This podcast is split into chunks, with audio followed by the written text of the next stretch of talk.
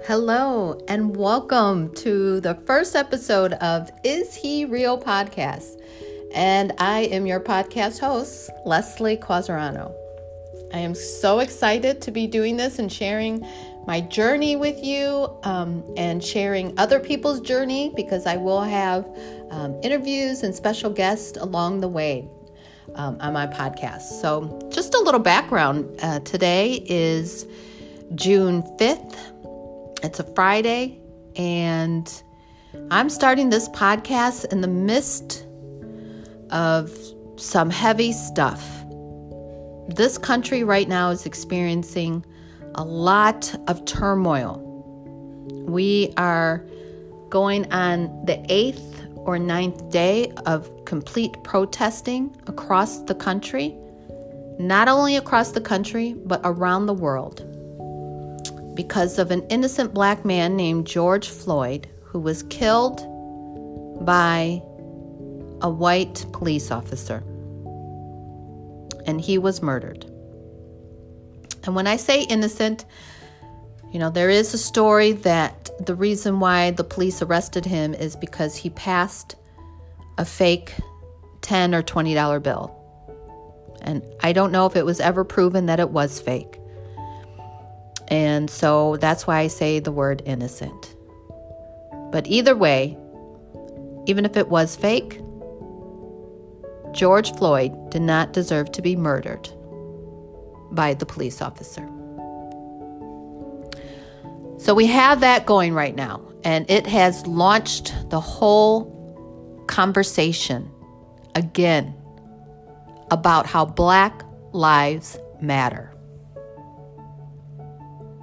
and that it needs to matter. All lives do matter. All lives. And if we say all lives, that includes our black brothers and sisters. And so things have to change. And I feel it. I feel that the world right now is ready for that change. And we are at the cliff. And we all know collectively that we're going to jump. And some might some might survive it, some won't. Or some won't or some might be too afraid to make the jump and they'll stay behind. And that's okay.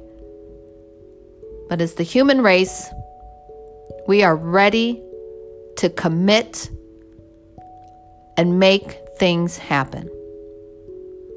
And that is why you're seeing what you are currently seeing in this in the United States of America and around the world.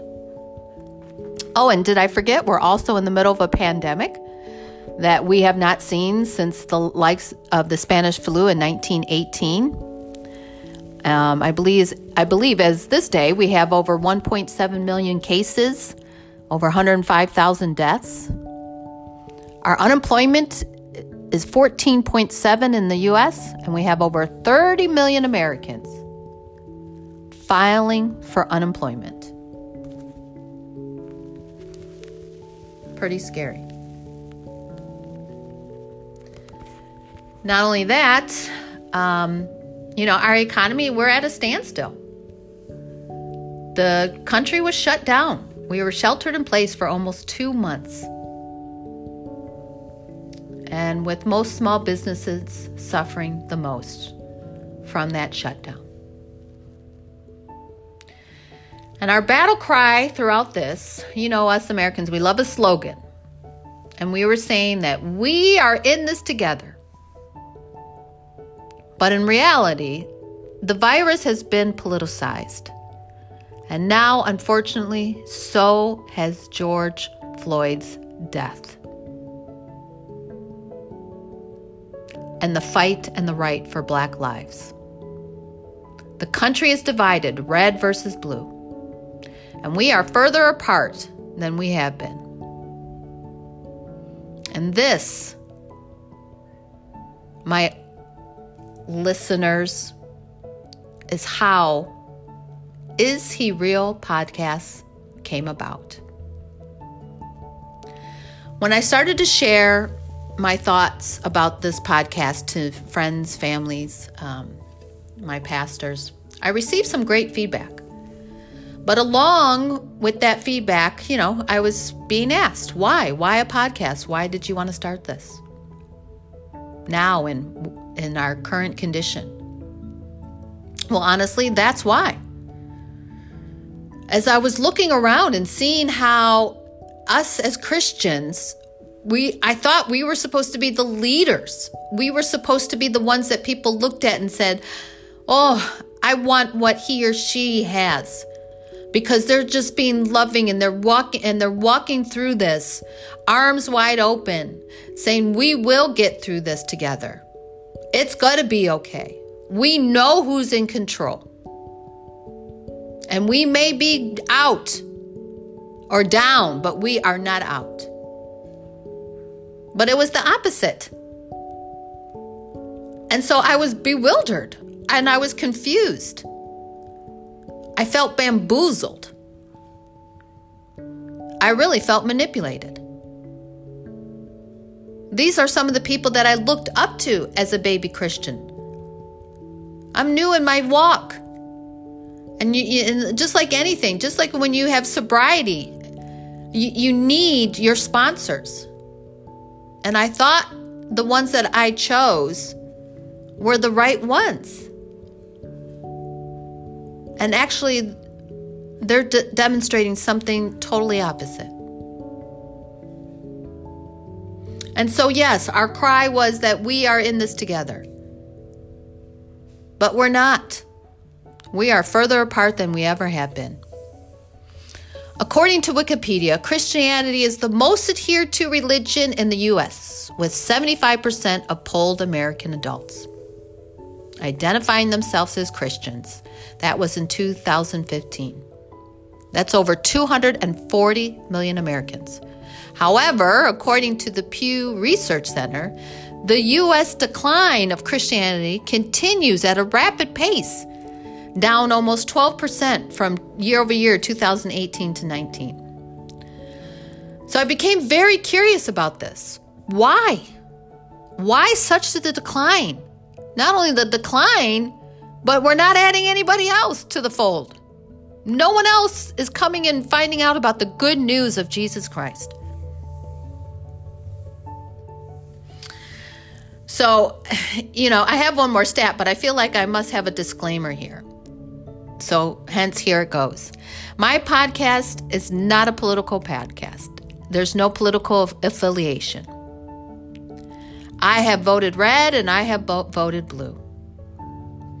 But in this episode, and I'm sure in episodes um, in the future, you've got to set this, this, the stage and have contents. And so you will hear throughout these episodes, I'm sure, some political um, contest foundation.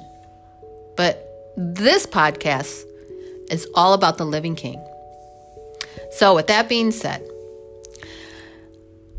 according to a Pew poll report taken in February 2020, 52% of white evangelical Christians view our current president as a leader who fights for what they believe in but only 15% of them, of white evangelical Christians, believe he is morally upstanding or honest. How do those two equate with each other? What? So you can understand why I am confused, why I feel bamboozled and manipulated. How does that make any sense? Especially for someone that's still growing and maturing like I am as a Christian. And it's not just the stats that I've just read to you here. I'm witnessing this through my social media, my Facebook, my Instagram, my community, the churches. I'm witnessing, as I put in air quote, that double talk saying that you will hitch your wagon to a leader because they believe red or blue. But they do absolutely the total opposite. And I get it. We can fall prey very quickly. But we must fight harder than that. Aren't we called to fight harder than that? Aren't we called as Christians to stamp out this double talk? I believe our Heavenly Father has called us just for that. Because as Christians, we are called to be salt and light. Matthew 5 13, verses 16. And salt stops the moral decay, and the light illuminates Christ's presence in our lives. Right? So now you understand my problem. And why I'm feeling all this, I don't know, for lack of better word, betrayal. And so, what I'm observing is that there are a lot of Christians out there, and ones that I even know and call dear friends. Jesus is not the center of their lives. Because if he was, how, as a Christian, can you get behind a leader, any leader, church leader, group leader, work leader, any leader, who will fight for what you politically believe in or what you what you hold to be your views and to live life here on earth but is morally bankrupt. It just can't happen. It, it, it, you can't have one without the other. Christ demonstrated that throughout his time when he was teaching those three la- those three last years of his life. Christ's leadership style was characterized by compassion, love, and servanthood. And great leaders, they lead from the inside out. Jesus focused on matters of character, and at the core was his integrity. The religious leaders and law uh, abiding citizens back in his day, they tried constantly to get him to choose, to pick a side. And he wouldn't do it. because he knew if he did, then he would be labeled as not the Son of God.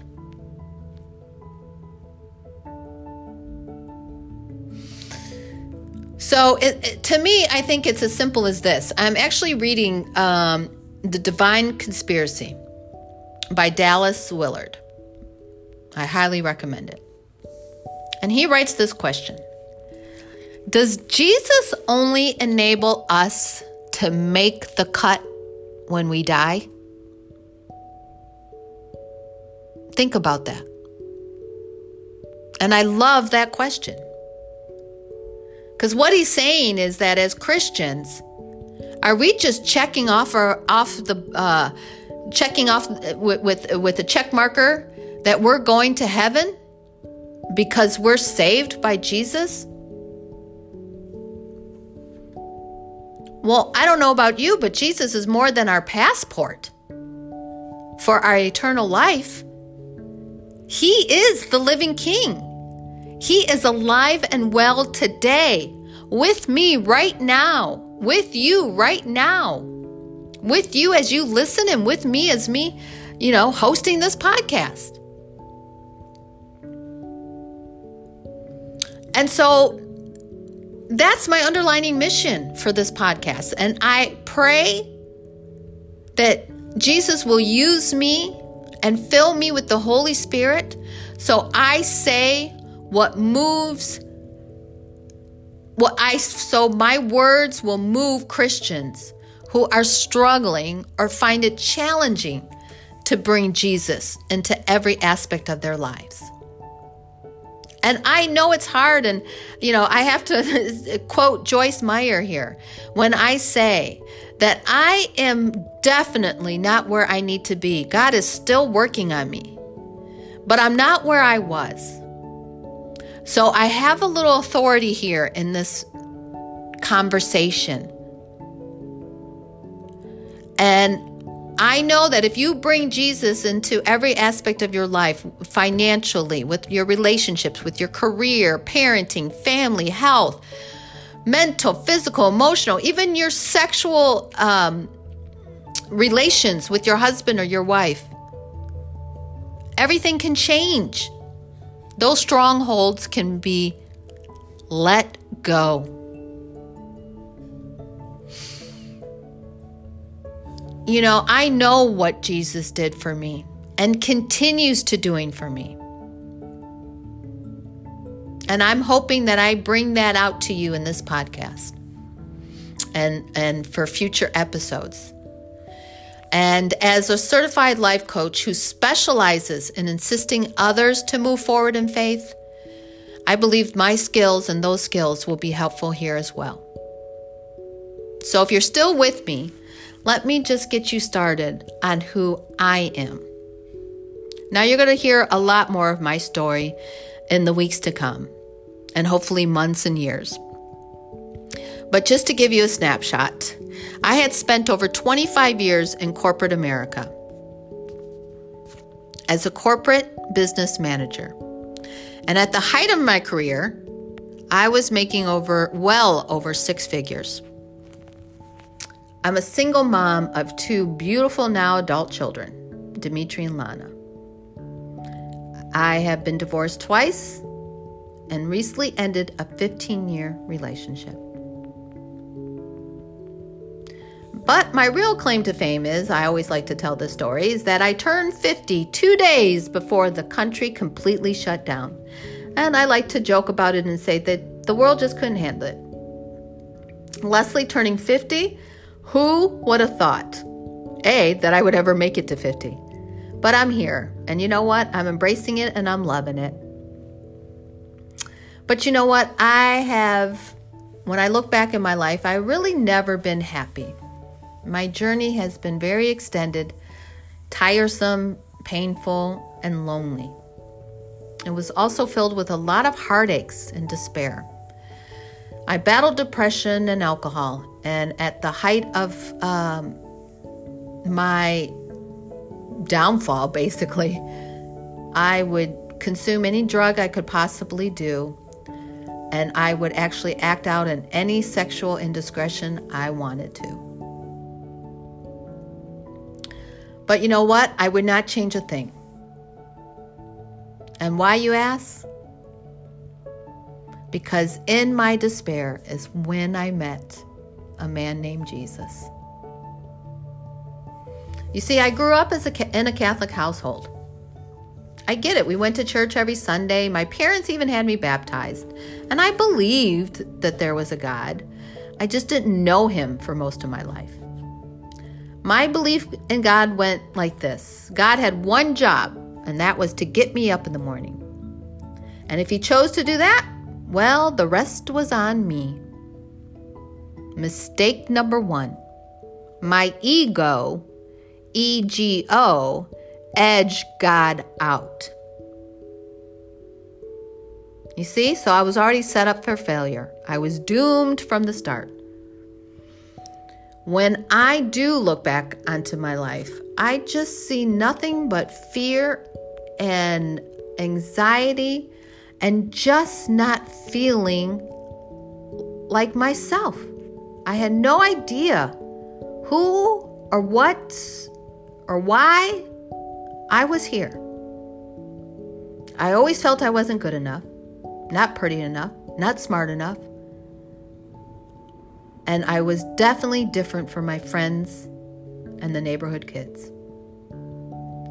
You see, back when I grew up in the late 70s, and early, early 80s. I was the first family of color. I'm a Hispanic woman, and I was plopped in the middle of white America. And I was not too fond of it. And it led my long obsession of pretending to be anything besides me. So, throughout the years of creating my smoke and mirrors, which appeared from the outside that I had it all going on.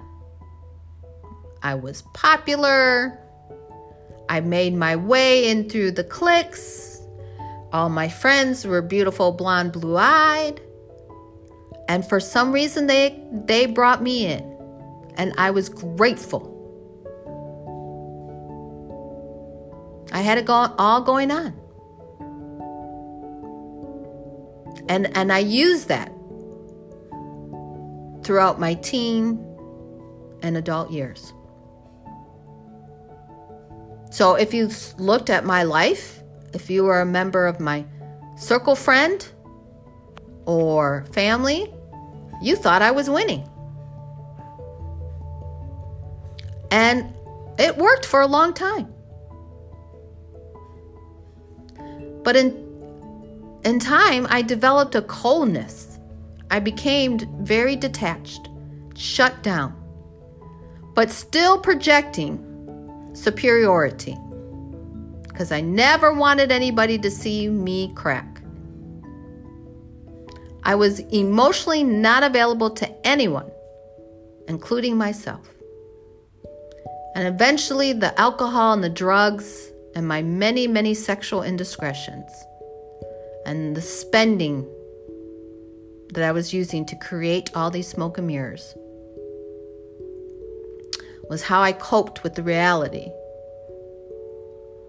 that my foundation was non existent.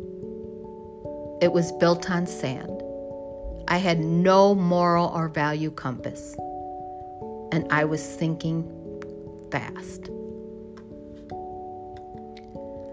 I remember that Tuesday night, almost three years, almost three and a half years ago like it was yesterday. And it started like any typical morning. I woke up hungover, got up, mad, started yelling at the kids for whatever, ignoring my significant other at the time. And off to work I went. And after a long, grueling day at work, I arrived home. And that's when I proceeded with my nightly purge.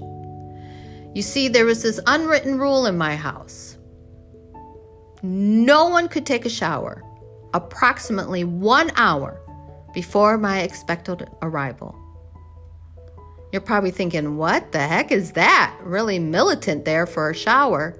No, there was a reason behind that shower. See, that shower for me and all that hot water that I needed was to rinse away all my filth and lies and shame and guilt that I had felt. That hot water was like a lifeline for me to hang on to get to the other day, the next day. It was truly the only thing holding me together. Of course, along with my nightly bottle of wine. But I remember coming into the house and I still the picture sometimes still comes into my my my glo- my uh, forehead here in, in my mind, my lobe, my frontal lobe, sorry. And as when I walked into the house in the kitchen, was Warren, my significant other. My son Dimitri at the time was 19, my daughter was 17. And they were doing what any normal family is probably doing at that time, talking about their day and getting dinner ready. And they looked so happy, just joking and having a good time. But I came in, and the whole place the whole energy was sucked out. And everybody started basically standing at attention. They were different when I was there. I made my family different because of who I was. So I went into the bedroom, got undressed, walked into the bathroom, turned on the water, slipped off my robe, opened that shower door, ready to step in and get my little ounce of hope again. And then all of a sudden, bam! Ice cold water. It felt like knives piercing my body. Someone had taken a shower. Someone took away my lifeline. And just like that, everything went dark. I got out of that bathtub, opened up the door, and started running down the hallway into the kitchen where Warren was cooking dinner, and my son was on playing on his phone, and my daughter was there, all talking about their day, having a good time. And I bust into that kitchen and I started screaming, Who took a shower? Who took a shower? All I ask is one fucking thing, one thing to take a fucking shower when I get home. And you ungrateful son of a bitches can't do that. Who took a fucking shower? And it was at that point that I looked at my daughter, and tears were coming down her little face. And my said my son's head lowered in shame. And it was then when my boyfriend looked at me like I had went crazy. Is when I was when I realized I was standing in front of my family, naked and wet. The tears started coming down my face and I turned and ran back into that bathroom. And as the crying became uncontrollable, sobbing, the tears and the snot running down my nose, I looked into the mirror. And that's when I saw the sticky note. And it read Mom, the handyman had to turn off the water to fix the water tank. It might take a little longer for your hot water. Love you, Lana.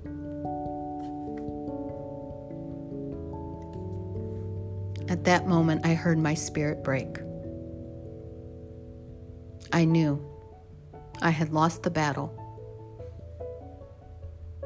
I climbed back into the tub, now filled to the top with hot water.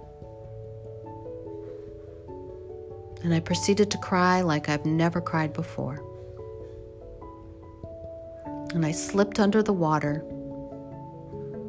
and I remember hearing nothing. But I saw my son's head lowered in shame, my daughter crying, and my boyfriend's face looking at me like, I have no idea who you are. And I said, My family deserves so much better. I'm destroying my family. So I closed my eyes, and as, and as I was about to open my mouth, preparing to drown, is when I felt this loving embrace. And it pulled me up. And it said, No. No, my daughter. I love you. Surrender it to me. And I knew who it was. And the harder I wept, the tighter the embrace. Jesus was holding me.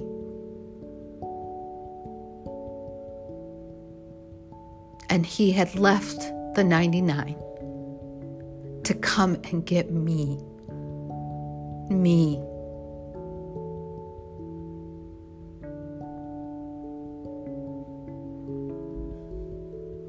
So, just as we are crying today in this world, that Black Lives Matter, we're not discounting the other lives. But just as Jesus came to me, he is saying that sometimes we have to leave the 99 to go and fight and save that one. And on that night, three and a half years ago, I was that one. And I don't recall doing it verbally, but I know with my body and with my emotions and with everything I had, I slumped into his arms and I told him, I surrender.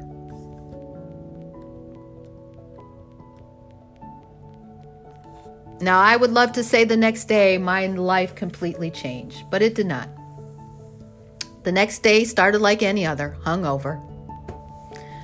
But, however, there was the hope and the love in my soul.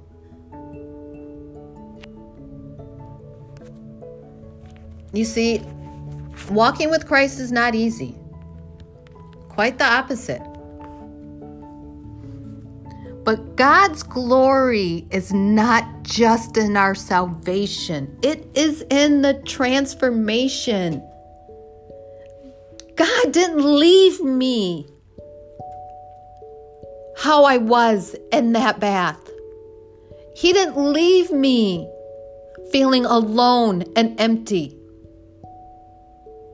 He didn't leave me feeling like I didn't belong or I didn't matter.